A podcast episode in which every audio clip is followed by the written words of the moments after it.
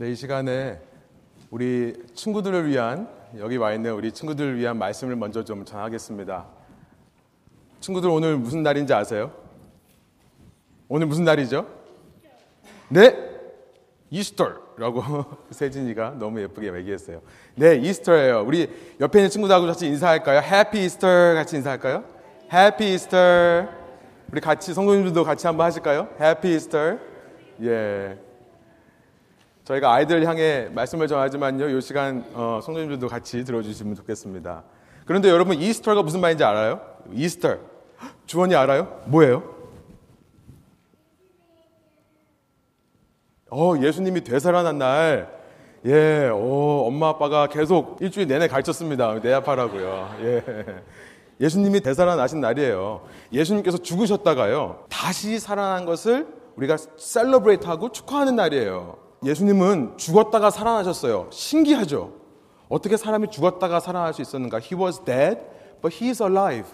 어떻게 죽었다 살아날 수 있을까요? 그래서 사람들은요, 이 죽었다 살아나는 것이 너무 신기해서요, 어떻게 이해할까 하다가 이런 얘기를 많이 해요. 아, 예수님은 나비 같다. 우리 친구들, butterfly 알아요? butterfly. 보여주시겠어요? 여러분, 예쁜 butterfly 아세요? butterfly life cycle 아나요? 나비가 어떻게 사는지 다음 슬라이드 보여주면요. 처음에 나비는 egg로 시작해요. egg, 알로 시작합니다. 그래서 알에서 뭐가 되죠? caterpillar. 예. 애벌레가 되죠. caterpillar가 되고 나서 그 다음에 희한한 것을 하는데요. caterpillar 때 애벌레는요, 이렇게 이렇게 기어다니면서요. 나뭇잎을 막 갉아먹어요. 그리고 나서 이제 충분히 나뭇잎을 갉아먹은 다음에는 나무에 올라가 가지고요. 나무에 이렇게 대롱대롱 매달려요. 그러다가 갑자기 가만히 있습니다. 그 뭐라 그래요? 번데기. pupa라고도 하고요. chrysalis라고 하는 번데기가 돼요. 그죠? 다 알죠?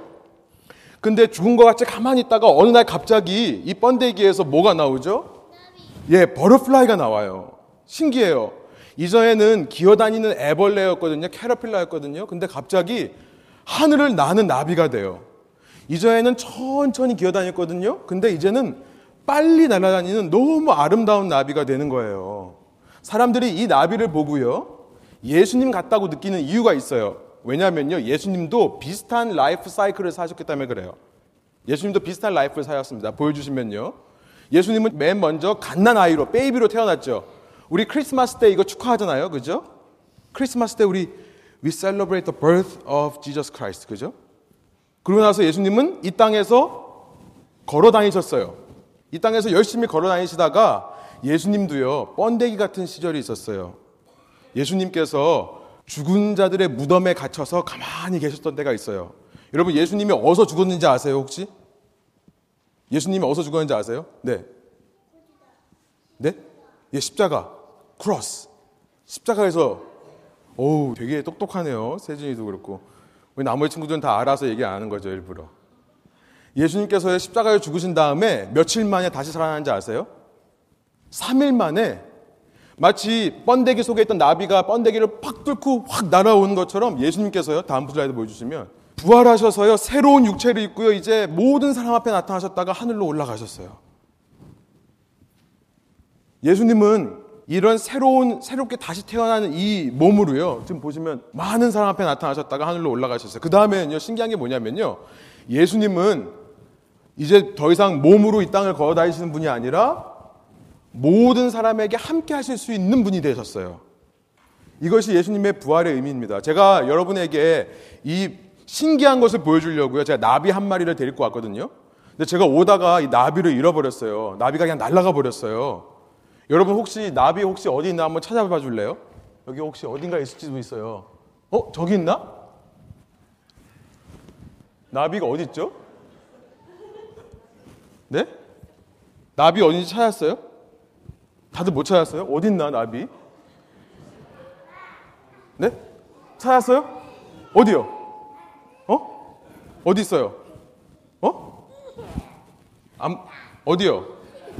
네? 어디 있어요, 나비? 아빠 뒤에 있죠. 뒤에 있어요?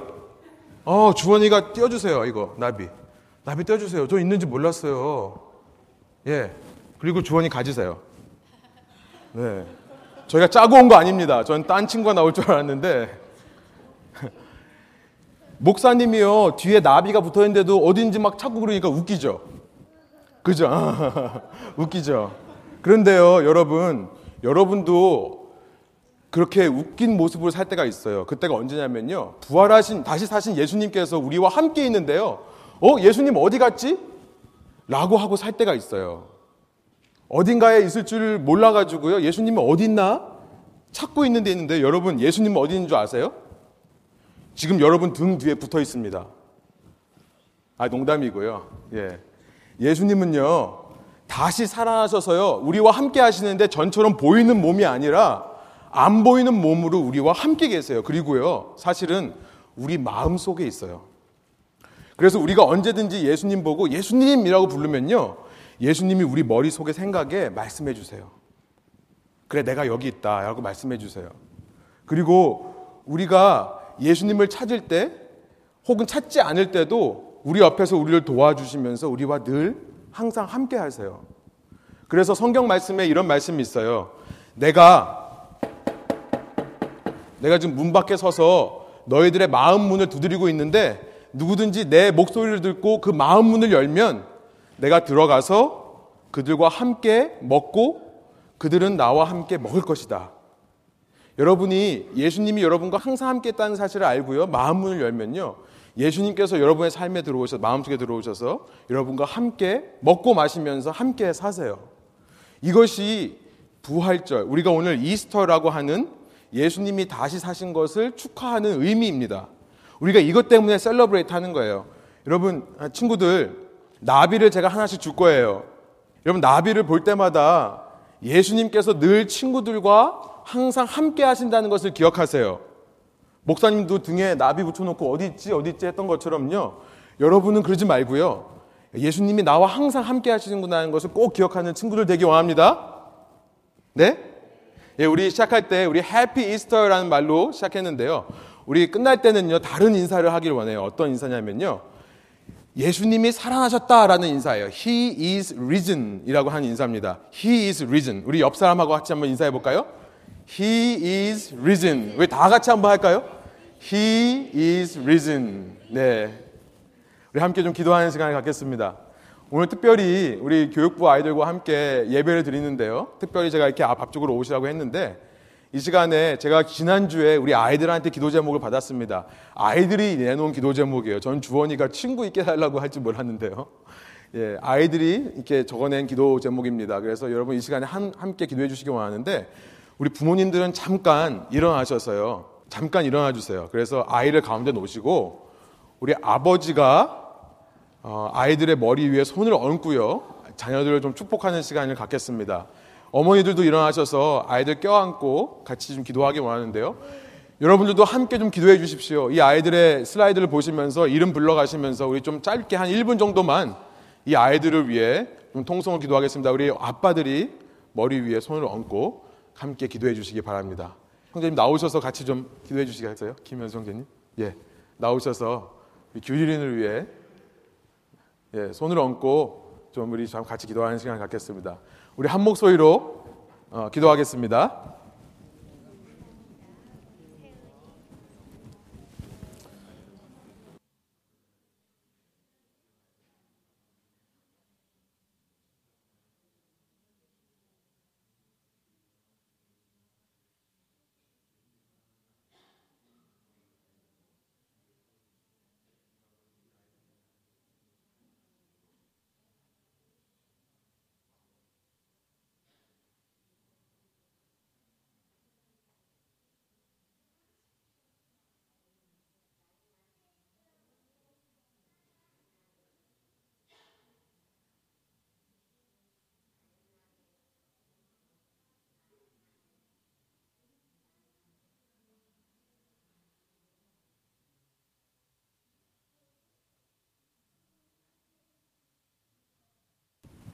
네, 제가 아, 마무리 기도하고 우리 아이들을 위한 예배를 마치겠습니다. 끝나고 나서 우리 아이들은 나가셔서 egg hunting과 또 egg decoration 하는 시간 갖기 원합니다. 제가 기도할게요. 같이 기도하겠습니다. 손 모으고요. 눈 감고요. 하나님 감사합니다. 저희들 이렇게 말씀을 통해 하나님께서 지금도 저희의 마음 문을 두드리시고 우리와 함께 먹고 마시는 삶을 살기를 원한다는 것을 저희가 말씀을 통해 배웁니다. 다시 살아나신 예수님께서 때로 우리 눈에 보이지 않지만 늘 언제나 우리와 함께 하신 줄 믿습니다. 여기에 있는 친구들 하나하나 그것을 잊지 않고 살아가는 귀한 친구들 될 수 있도록 인도하여 주십시오. 이 자리에 함께 하지 못한 우리 지후에게도 주님께서 어, 함께 하여 주시고 능력의 능력을 은혜 은혜를 더하여 주십시오. 감사드리며 예수 그리스도의 이름으로 기도합니다. 아멘. 우리 아이들을 좀 사랑하고 축복하는 마음으로 좀 박수를 좀 격려할까요? 예.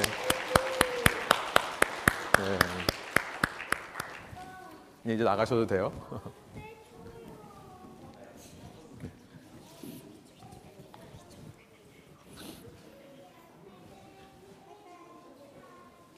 네, 저희가 이 시간에 말씀을 나누기 원하는데요.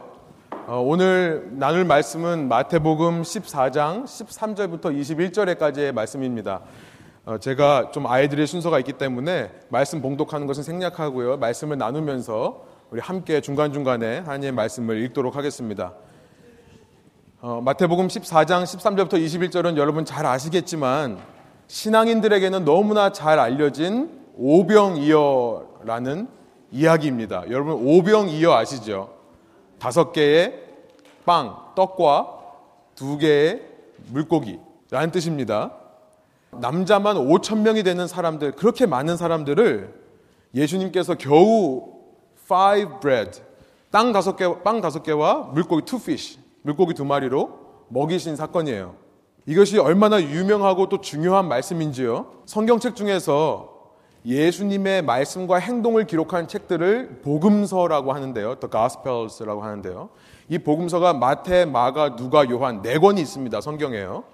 그런데 이 이야기가 얼마나 중요하냐면 이 네 권에 모두 들어있는 이야기가 단 하나뿐인데 바로 오병이어의 이야기입니다. 이 오병이어의 사건은요. 사복음서 모두에게 나와 있는 사건이라는 거예요. 유명한 말씀이기 때문에 수많은 연구가 있어 왔고 수많은 설교가 있었습니다.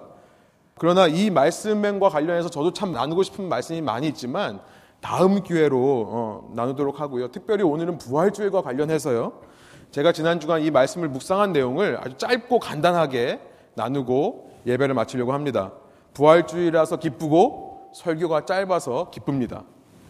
지난 시간 우리는요. 14장 1절부터 2절을 통해 당시 유대인들을 다스리던 헤롯 왕이라는 사람이 있었는데 이 헤롯 왕이 세례 요한이라는 사람을 죽였다는 사실을 살펴보았었어요. 세례 요한은 선지자였습니다. 하나님께서 보내신 선지자였어요.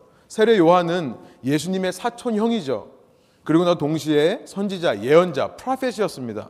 세례 요한이 죽었다는 소식이 예수님께 들리자 오늘 본문 13절에 보니까 예수님께서 이런 반응을 보이십니다. 우리 13절 상반절 우리 한 목소리 한번 읽어볼까요? 예수께서 들으시고 배를 타고 떠나사 따로 빈들에 가시니 이 소식을 들은 예수님 자기의 사촌형이자 하나님께서 보낸 선지자였던 프라펫 예언자였던 세례 요한이 죽었다는 소식을 들은 예수님께서는요 사람이 없는 빈 들판을 찾아 배를 타고 떠나십니다. 예수님의 마음이 충분히 이해가 됩니다. 자신을 세우기 위해 평생을 산 사람, 하나님의 말씀을 전하기 위해 자기의 삶을 바친 사람, 그 사람이 아무 잘못도 없이 붙잡혀서요, 억울하게 죽임을 당했다. 그렇게 세례 요한을 죽였던 헤롯 왕이 이제는 자기 자신도 죽이려 한다. 라는 사실을 예수님께서 깨달으셨을 때 사람이 없는 곳을 찾아 피해 가시는 것 너무나 동감되는 것입니다. 저 같아도 그럴 것 같아요. 아마 혼자의 시간이 좀 필요하겠죠. 마음을 다시금 가다듬고 하나님의 사역을 이루기 위해 아마 주님과 깊은 대화를 할 수 있는 장소, 아마 그 장소로 가신 것 같습니다. 그런데 그것은 예수님의 희망사항이었을 뿐일까요? 13절 후반절에 이런 말씀이 있습니다. 한 목소리 한번 읽어볼까요? 무리가 듣고 여러 고을로부터 걸어서 따라간지라. 조금은 섬뜩한 장면입니다. 예수님께서 한번 상상해 보세요. 제자들과 함께 갈릴리의 배를 띄워서 한적한 곳을 찾아가시는데요. 멀리서 예수님의 모습을 보면서 무리들이 마치 스토킹을 하듯 그 많은 사람들이 모에 홀린 듯 예수님을 해변가에서 따라가고 있는 장면을 한번 생각해 보세요. 마침내 예수님께서 해변가에 도착하셨습니다. 빈 들이 모이는 곳이었을 거예요. 내려서 그쪽으로 가시는데요. 이 무리들이 예수님 앞에 몰려와서 섭니다. 14절 상반절에 우리 한 목소리 한번 읽어볼까요?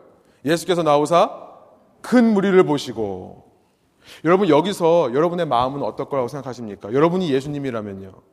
상심되고 슬픈 마음이 있습니다. 좀 쉬고 싶은 마음에 다다른 그곳에서 사람들이 몰려오는데요. 마치 반가운 주인을 만나서 꼬리를 흔들며 나오는 강아지처럼 그렇게 예수님께로 나오는 큰 무리들을 봤을 때 예수님의 마음이 어떠셨을까요? 저 같으면 이런 생각이 들었을 것 같아요. 아, 좀 쉬고 싶은데. 이 순간만큼은 좀 날 좀 내버려뒀으면 좋겠는데. 지금 내가 사랑하는 사람이 죽었는데, 사촌형이자 하나님의 예언자였던 사람이 죽었는데, 나도 좀 울고 싶고, 당분간은 정말 잠수 타고 싶은 마음이 있는데, 저는요, 근데 그 다음 절 말씀에 정말 큰 은혜를 받습니다. 제가 예수님을 너무나 좋아하고 존경하는 이유가 바로 이것이에요. 우리 노란 글씨로 되어 있는 걸 한번 한 목소리로 읽어볼까요? 불쌍히 여기사 그 중에 있는 병자를 고쳐주시니라. 불쌍히 여기사. 여러분 이 자리에 아직 예수님을 모르시는 분들이 있다면 예수님을 아직 사랑하지 않는다라고 생각하는 분들이 있다면요. 혹은 내가 예수님을 사랑하는 것이 맞는지 모르겠다라고 생각하시는 분이 있다면 여러분 이것을 기억하세요. 여러분이 예수님을 먼저 사랑하는 것이 아닙니다. 여러분을 향한 예수님의 이 사랑의 마음을 먼저 느껴야 되는 것입니다. 그러면 여러분 그 사랑을 느끼면요. 내가 예수님께 사랑을 표현하게 되어 있어요. 바로 여러분을 향하신 예수님의 이 마음을 깨닫는 시간 되시기를 소원합니다.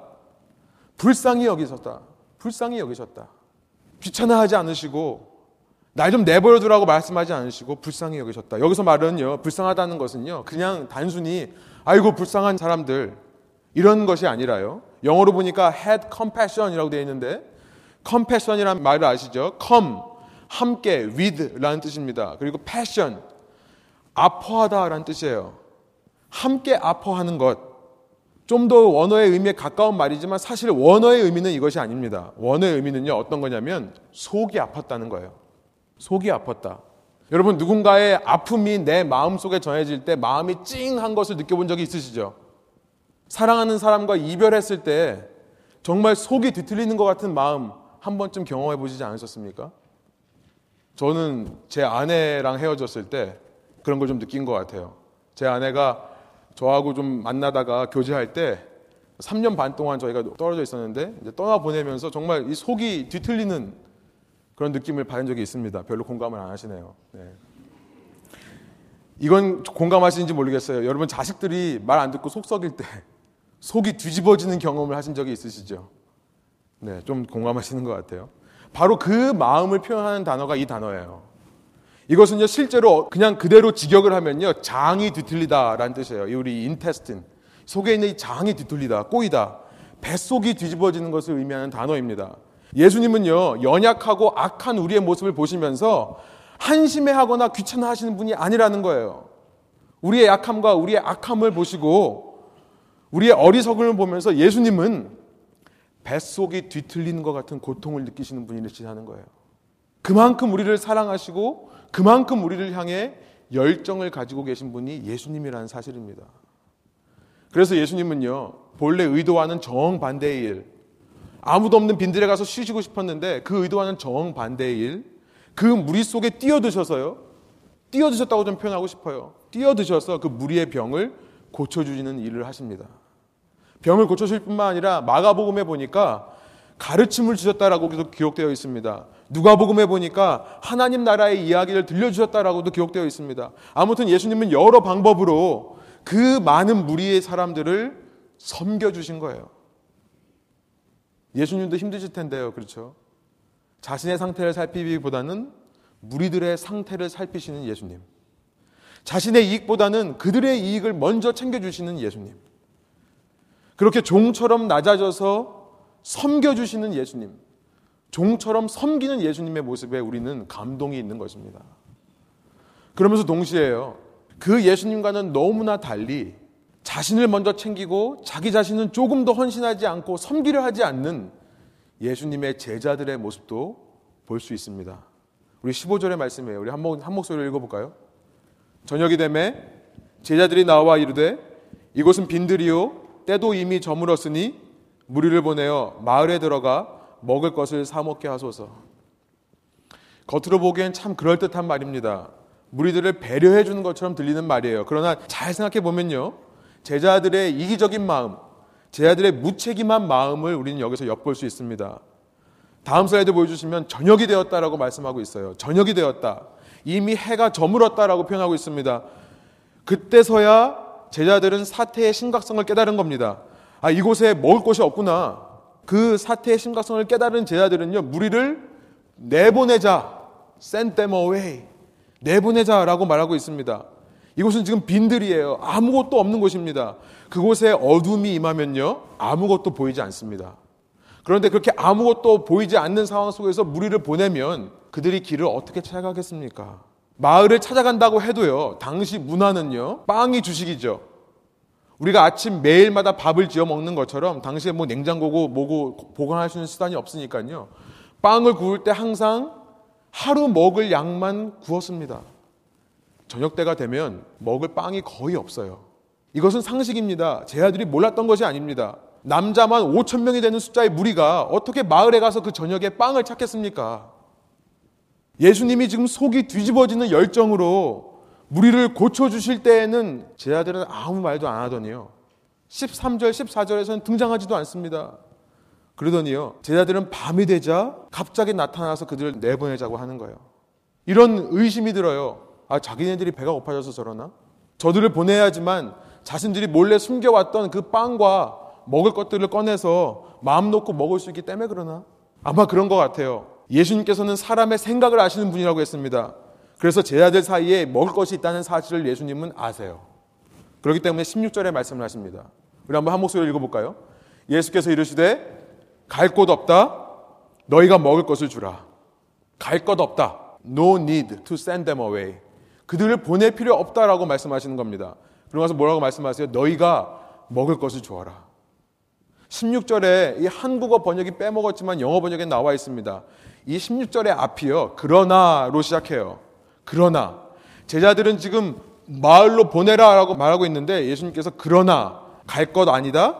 너희의 먹을 것을 줘라. 이 그러나라는 표현은요. 상대방이 말하는 거에 대해서 반대말을 할 때 사용되는 표현이죠. 예수님께서는요. 저들을 좀 가게 하십시오라고 하는 무책임한 제자들의 말씀에 정면으로 반박해서 16절에 말씀을 하시는 거예요. 여러분 그랬더니요. 제자들도 이 예수님의 말에 정면으로 반박합니다. 17절. 우리 한번 한 목소리 읽어볼까요? 제자들이 이르되 여기 우리에게 있는 것은 떡 다섯 개와 물고기 두 마리 뿐이니이다. 17절의 번역에는 영어와 한국말 둘 다 빠져 있지만 원어로 보면 그러나라는 말이 거기 들어 있습니다. 그러나 예수님께서 제자들의 말에 그러나라고 말씀하셨더니 제자들이 예수님의 말에 또 그러나라고 말하면서 뭐라 그래요?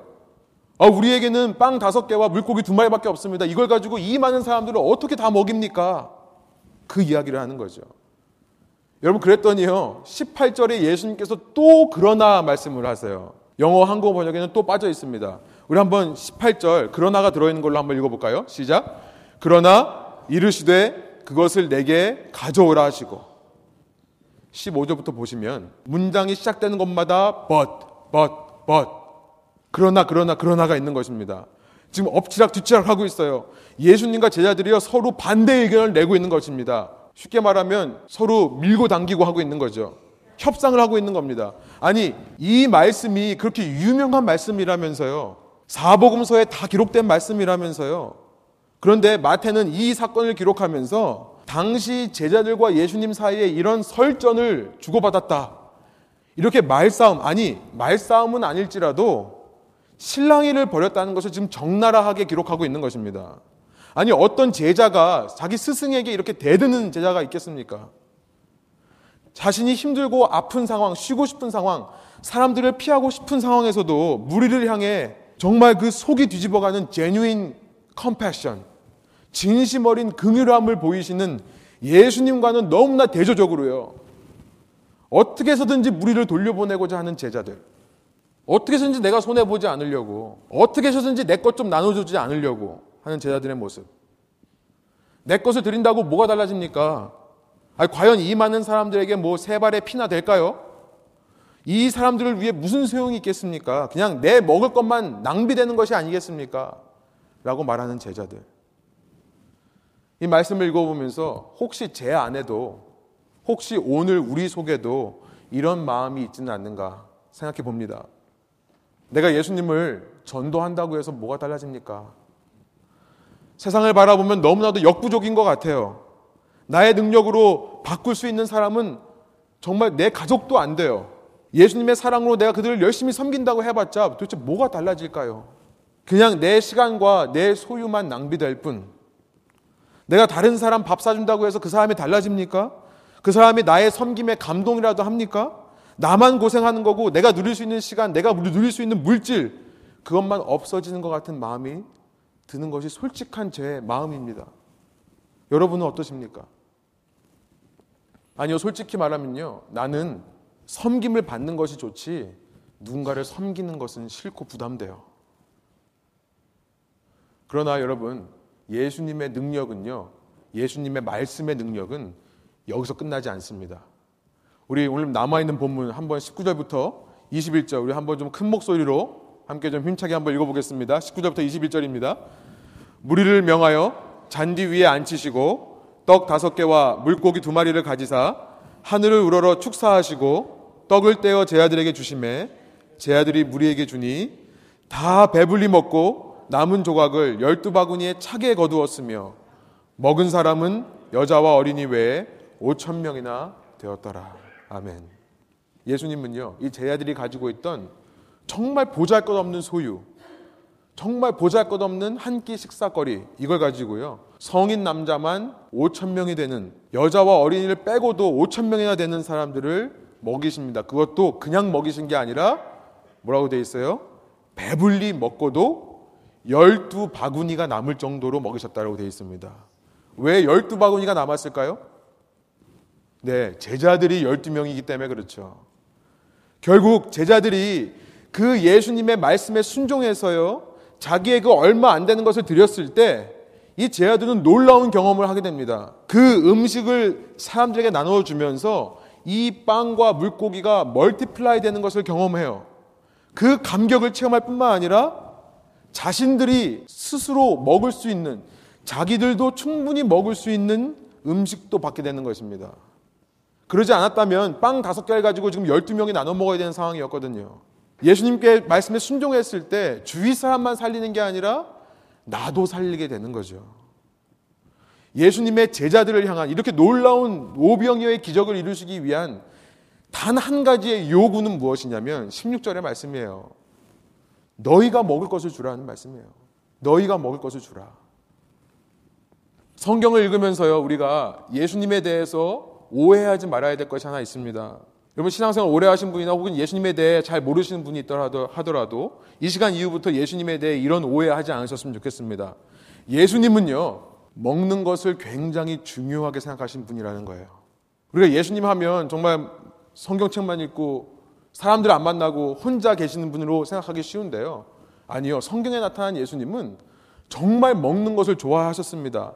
당시 사람들이 그래서 예수라고 하면 떠올리는 이미지는 뭐였냐면 지금 현대말로 하면요. 파리 퍼슨이에요. 사람들과 행아웃 하면서 먹고 마시면서 이야기하고 하는 것을 좋아하는 그런 이미지였습니다. 예수님이 처음 사역을 시작하는 곳을 요한복음은 뭐라고 기록하냐면 갈릴리 가나에 있는 한 혼인잔치, 결혼식에서부터 사역을 시작하셨다. 예수님은 그 여섯 항아리야 되는 그 많은 와인을 만드시면서 사역을 시작하신 분이십니다. 예수님이 가는 곳마다 사람들과 먹고 마시기를 즐겨 하셨고요. 그 대상이 때로는 바리새인이었습니다. 바리새인이 집에 가서도 먹고요. 때로는 죄인들이었죠. 때로는 세금을 걷는 자들이었습니다. 때로는 창녀들이었습니다.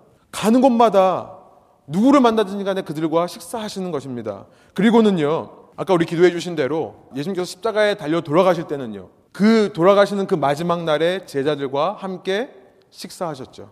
예수님께서 부활하신 다음에는요, 엠마오로 가는 제자들, 그렇게 예수님의 죽음을 보고 절망 가운데 예루살렘에서 엠마오로 가고 있는 제자들이 나타나셔서 뭘 하세요? 그들과 함께 식사하세요. 예루살렘으로부터 다 포기하고 예수를 버리고 도망갔던 제자들, 베드로를 비롯한 제자들이 갈릴리에 가서 다시 어부 생활을 살고 있는데요. 그곳에 찾아가셔서 뭘 하십니까? 해변가에다가 뭘 차려놓으세요? 상을 차려놓으시는 거예요. 그들과 식사를 하시는 겁니다. 부활하신 예수님께서 계속해서 교회에게 어느 한 특정 교회가 아니라 모든 시대 모든 교회에게 계속해서 이런 말씀을 하십니다. 계시록 3장 20절의 말씀이에요. 우리 한번 한 목소리로 읽어볼까요? 볼지어다 내가 문 밖에 서서 두드리노니 누구든지 내 음성을 듣고 문을 열면 내가 그에게로 들어가 그와 더불어 먹고 그는 나와 더불어 먹으리라. 모든 교회들에게 하시는 말씀이에요. 여러분 주후 1세기 이 성경 말씀이 쓰여졌던 그 주후 1세기 유대인들의 삶을 지금 현재 오늘날의 삶과 비교해 본다면요. 그들의 생활 수준은요. 지금 오늘날의 제3세계 국가, 정말 빈민 국가들과 비슷할 것입니다. 참 가난하게 살았던 시대예요. 우리의 눈으로 본다면 너무나 가난한 주 1세기의 사람들이었습니다. 그런데요, 그 사람들과 함께 만날 때마다 예수님은 먹으셨다는 거예요. 식사를 하시기를 좋아하셨다는 거죠. 풍성한 잔치를 좋아하셨습니다. 그를 통해 그 잔치들을 통해 예수님은 복음을 전하셨을 뿐만 아니라 당시 배고파했던 유대인들에게 필요한 먹을 것을 주셨던 거예요. 그러나 이 모든 일을 있어서 우리가 기억해야 될 것이 있습니다. 잊지 말아야 될 것이 있습니다. 예수님이 가진 게 많아서 많은 것을 먹고 나누신 것이 아니죠. 누군가가 대신 예수님과 그 예수님의 제자들을 위해 자기의 것을 헌신했기 때문에 이런 일들이 가능했다는 것이죠. 성경에 정확히 누가 그랬는지에 대해서 기록하고 있지 않지만요. 누군가는 자신의 집을 예수님께 내어드렸고요. 누군가는 자기의 시간과 자기의 소유를 예수님께 드려서 예수님께서 그 무리들과 함께 식사하실 수 있도록 섬겼다는 것입니다. 그 사람들의 헌신과 수고가 당시에는요, 별거 아닌 것처럼 보일 수 있어요. 그러나 예수님께서는요, 그들의 수고를 통해 복음서에 있는 놀라운 역사들을 가능하게 하셨습니다. 우리가 가지고 있는 이 성경책에 나와 있는 예수님의 이 놀라운 능력들, 다 그들의 선김이 밑바탕이 되어서 예수님께서 이루신 일들이라는 것입니다. 마치 오늘 본문에서 보듯이 오병이어로 다섯 개의 떡과 두 마리의 물고기로 수천 명의 사람을 먹이시듯이 예수님을 향해 그 사람들이 가진 것, 나의 것을 드렸을 때 그 헌신과 섬김은 결코 땅에 떨어지지 않고 하나님의 나라를 위해 놀랍게 사용되어 왔다는 것입니다. 여러분, 부활하신 예수님께서 이 시대에 그 부활의 은혜와 능력을 우리를 통해 믿지 않는 자들에게 나누어 주시기를 원하신다고 저는 믿습니다. 여러분, 근데 어떻게 우리를 통해 예수님께서 이 땅 가운데 그 부활의 은혜와 능력을 전하시는가? 그 원리가 오늘 본문 속에 들어있는 거예요. 실은 제가 이 자리에 구원을 받아서 이렇게 서 있는 것도 여기 계신 신앙인들께서 이 자리에 나올 수 있는 이유도 사실은요, 누군가 나를 위해 작은 것이지만 섬겨주고 헌신해 주었기 때문이 아닙니까?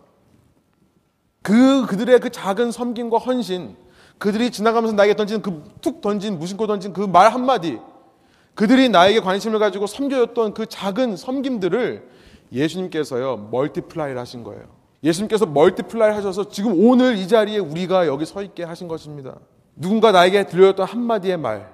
저는 지금도 제가 한참 방황할 때요. 제가 신앙을 떠나서 예수님 없다고, 하나님 없다고 얘기했었을 때 제게 해줬던 한 누나의 저보다 두 살 많은 누나인데 그 누나의 그 음성이 지금도 기억이 납니다.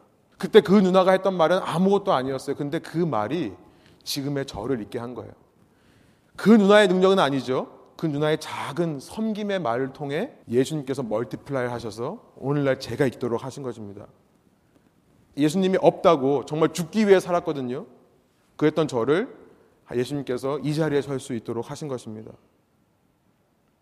여러분 그렇다면 나도 이 땅에 계속해서 그 부활의 은혜와 능력을 흘려보내기 위해 이 오병이어의 기적을 믿고요. 나에게 요구되는 그 작은 한 가지, 16절에 나와 있는 말씀, 너희가 먹을 것을 주라 라고 말씀하시는 그 예수님의 당신의 사역으로의 초청에 우리가 믿음으로 반응하는 저희들 되기를 원합니다. 앞으로 저희 레분교회라고 하면 그 이름의 뜻처럼요. 빵 반죽이 부풀어가는 교회가 되기를 원해요. 빵집 같이 되기를 원합니다. 실제로 빵집이 되었으면 좋겠어요. 모일 때마다 우리가 주님 안에서 풍성히 우리의 것들을 나누어 주고요. 무엇보다 복음의 은혜, 예수 그리스도의 십자가 부활의 은혜를 아낌없이 나누어 주는 그런 공동체가 되었으면 좋겠습니다. 그럴 때요. 예수님은 우리의 그 작은 섬김, 작은 사랑, 작은 노력을 multiply 하셔서 우리에게만 양식을 주시는 것이 아니라 이 땅에 있는 수많은 사람들에게 그 양식을 나눠주는 능력을 베푸실 줄 믿습니다. 그래서요, 저희 교회가 날마다 예수 그리스도의 사랑이 떨어지지 않는 공동체가 되기를 소원합니다. Love never ends. 정말 그 사랑이 끊이지 않고 Love never fails. 사랑이 승리하는 공동체로 소문나기를 소원합니다. 그럴 때요, 이 교회를 통해 오병이어의 기적이 일어나 한 영혼이 주님을 알고 돌아오는 기적의 역사가 일어날 줄 믿습니다. 우리 함께 그것을 위해 너희가 먹을 것을 주라고 말씀하시는 이 예수님의 명령에 순종하기 원합니다. 여러분 이 말씀을 들으면서 성령님께서 지금 여러분의 마음속에 무엇을 생각나게 하십니까? 너희가 먹을 것을 주라고 했을 때 어떤 것들이 떠오르십니까? 누구를 생각나게 하십니까? 제가 일일이 여러분에게 적용시켜 드리지 못합니다. 이 시간 성령님께서 우리에게 적용시켜 주시는 대로 아멘으로 순종하고 그대로 행하는 은혜가 있기를 간절히 소원합니다.